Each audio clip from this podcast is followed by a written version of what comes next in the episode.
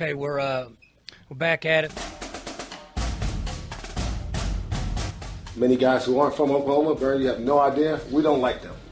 It's personal. We got a logo too.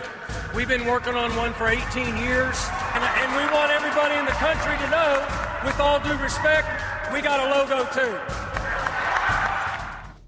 We are back at it for an emergency edition of the Pistols Firing Podcast. I'm Carson Cunningham, joined as always by Colby Powell. Colby, you know, we had kind of danced through the raindrops lately on wrapping up the podcast, getting it posted with no major news breaking, but we're kind of back to our old uh, our old vibe here. Uh, some major news broke with the Big 12. OU and Texas will leave after this coming season in 2023. They are hitting the bricks. They're taking off. So we felt like we'd do an emergency episode here. Uh, yeah, most definitely. We we were on a run there. What last year probably where it felt like every time that we recorded, news broke right after. And like you said, we've avoided it for a long time.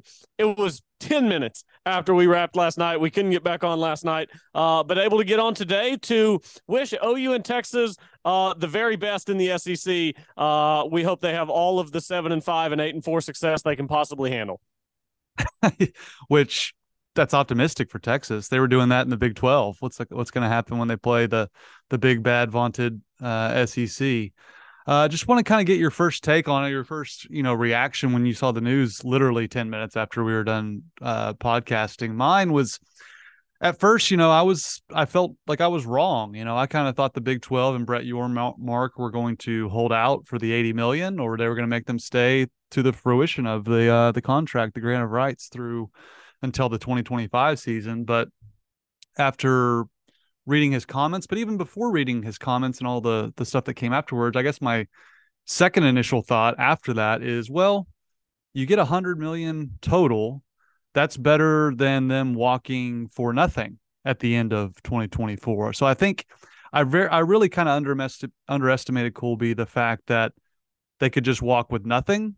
Uh, maybe I thought the TV revenue was worth them walking away for nothing after 2024, but now that I think more about it, take a step back, getting that hundred million, and then we can get into some of the things Brett Yormark said, but just getting that all that money instead of them walking out the door after 24 makes a lot of sense to me, and it clearly makes a lot of sense for OU in Texas. Uh, yeah, it does. You know, I, I love the idea of sticking it to OU in Texas, right? That sounds great. Uh, and it was great while it was happening.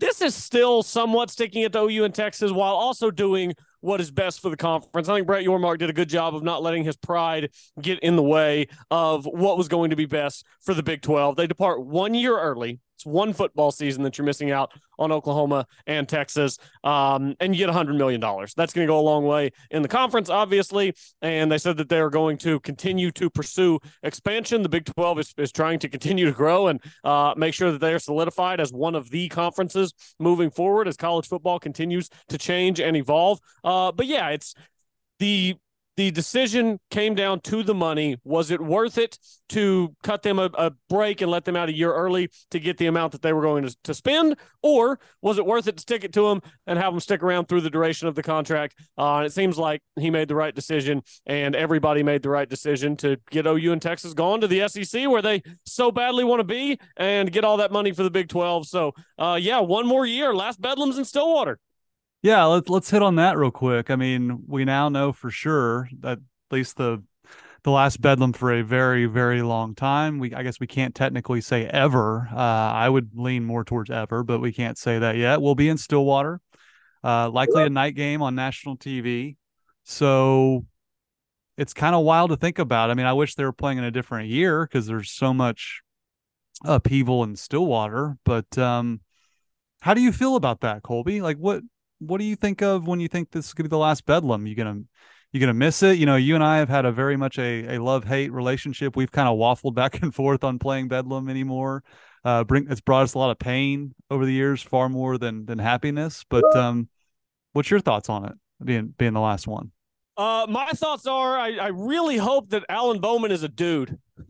I really hope that Alan Bowman is a dude.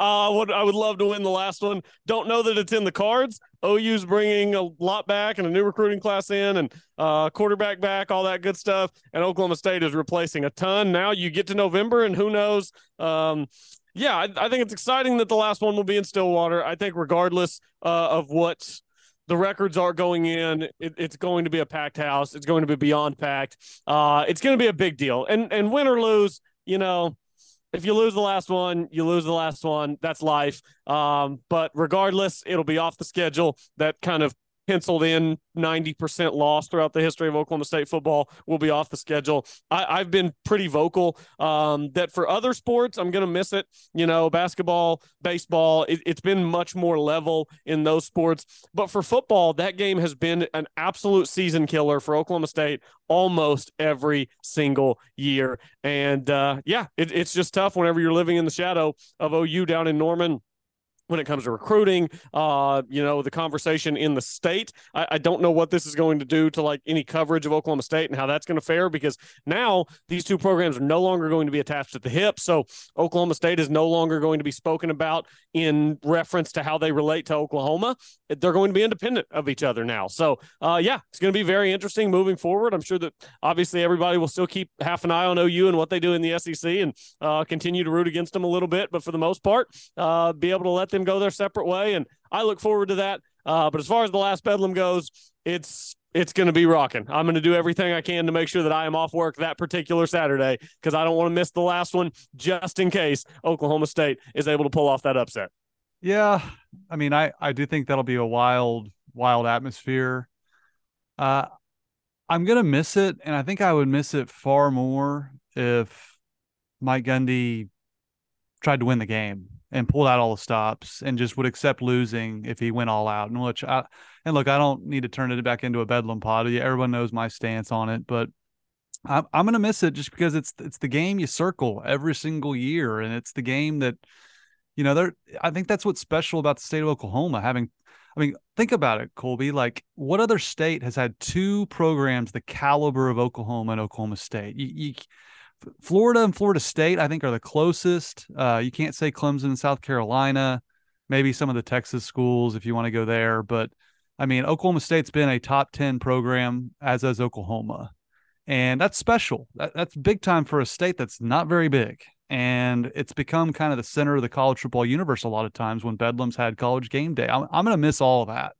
What I'm not going to miss, Colby, is when they kick the game, kick the, the football off and Oklahoma State starts, you know, doing silly things they don't do all season, and it turns into, you know, I feel like Squinky's just standing behind me, looking over my shoulder. I, I won't miss that feeling because it's such a helpless feeling. But ultimately, um, I think it'll be a good thing for Oklahoma State. Get out of the shadow.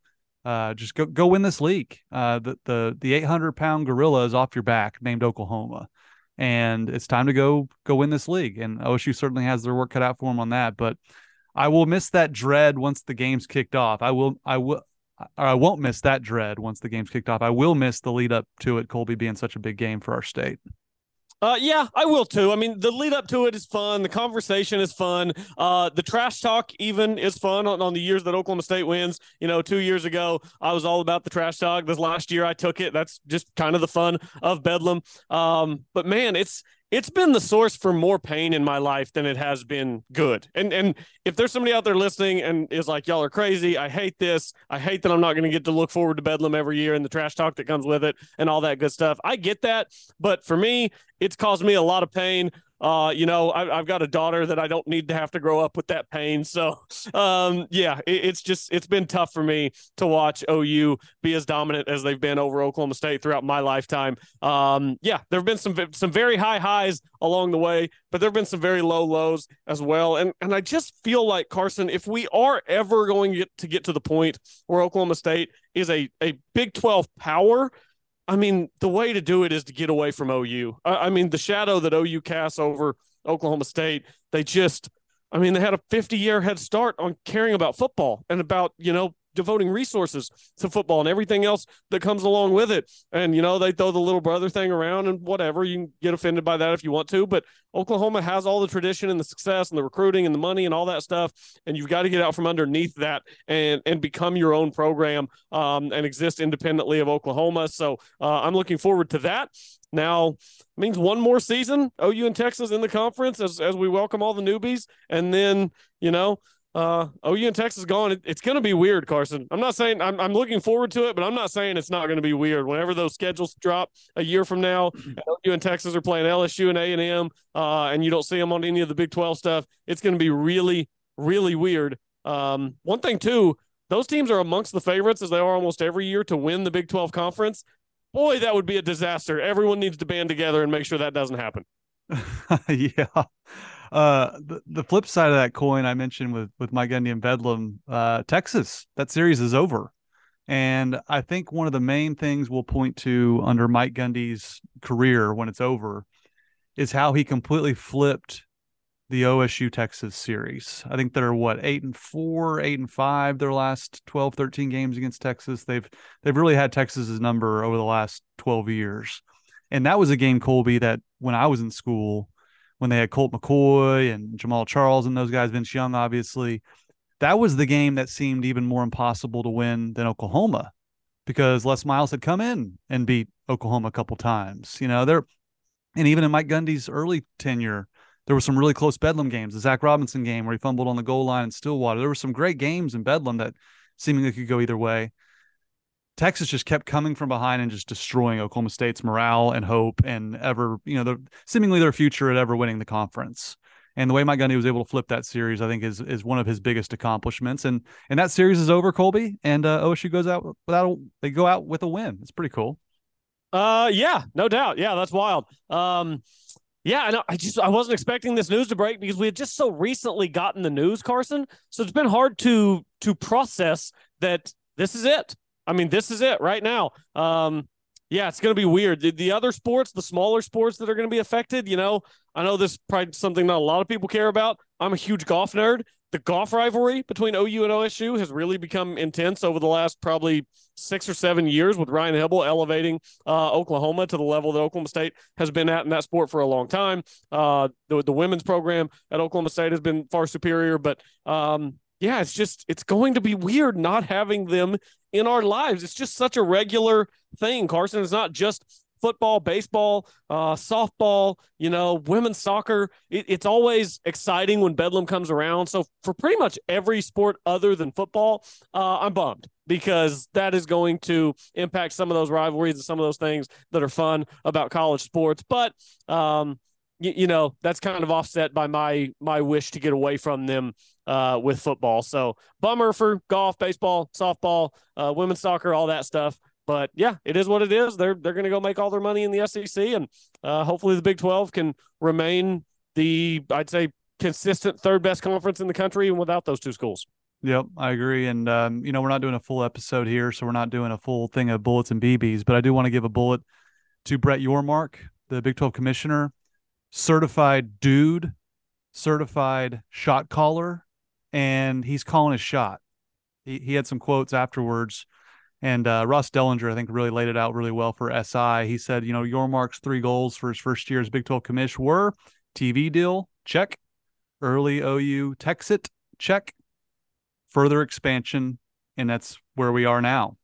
And I think he's going to use this hundred million, Colby, to say, guys, look at look at all this money over here. Pac-12 schools that are just floundering away. You know, you got the Pac-12.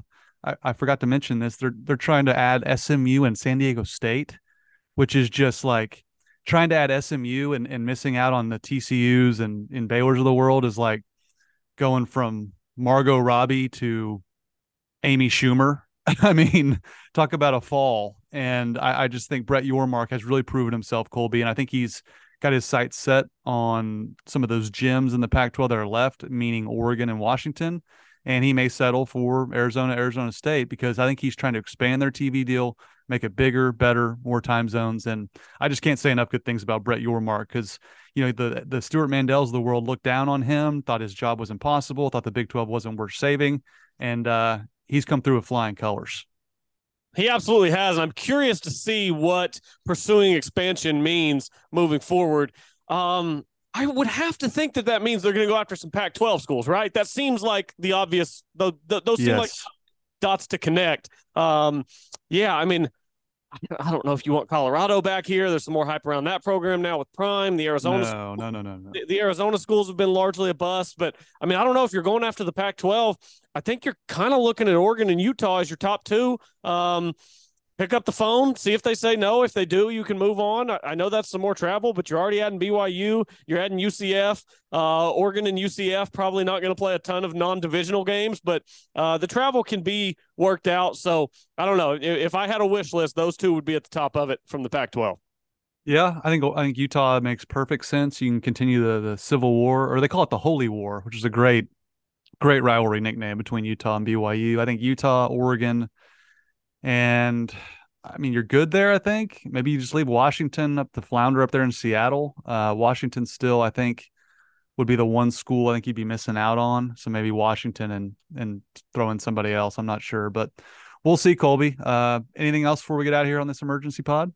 Uh, don't believe so. Predictions basketball tomorrow. We didn't do them yesterday. We were a couple days out, but now we're just right on the cusp of it here. Any any thoughts at Iowa State tomorrow? Yeah, it just feels like they've beat them in Stillwater. Yes, and they they really played really really well in that game. I just I I, I think this is the game we might see. You know the backcourt struggle a little bit. You know maybe Bryce Thompson cools off a little bit. I I think this is just me watching OSU basketball for the last 10, 11, 12, 15 years. I just I think this is kind of a spot game where they they might find a way to lose. I'm, I'm I'll probably t- pick Iowa State, but I think OSU will bounce back after that. Iowa State's a weird team. They've lost four of the last six. Okay, four of the last six. The two wins are against Kansas State and against Kansas. Both of those at home. Both of those at home. Exactly three road losses are to Missouri, Texas Tech, and West Virginia. So totally different home versus road team. Uh, they play really well in their home gym. So I'd probably think Iowa State wins that game, but uh, Oklahoma State's playing motivated basketball right now. So hopefully it'll be a good one. Uh, Carson, good stuff. Glad we found a little bit of time in the middle of the day to do this. Uh, OU and Texas can kick rocks. I think we're all in agreement on that. It's a new dawning of a new era, and uh, who knows? Maybe Oklahoma State will be the big brother of the new conference. We'll have to wait and see. But uh, good luck to Oklahoma. Good luck to Texas. Don't let the door hit you on the way out. Yeah, no doubt about it. All right, five o'clock tomorrow, Oklahoma State, Iowa State. Uh, everybody enjoy. Thanks for listening to this uh, emergency episode. As always, go Pokes.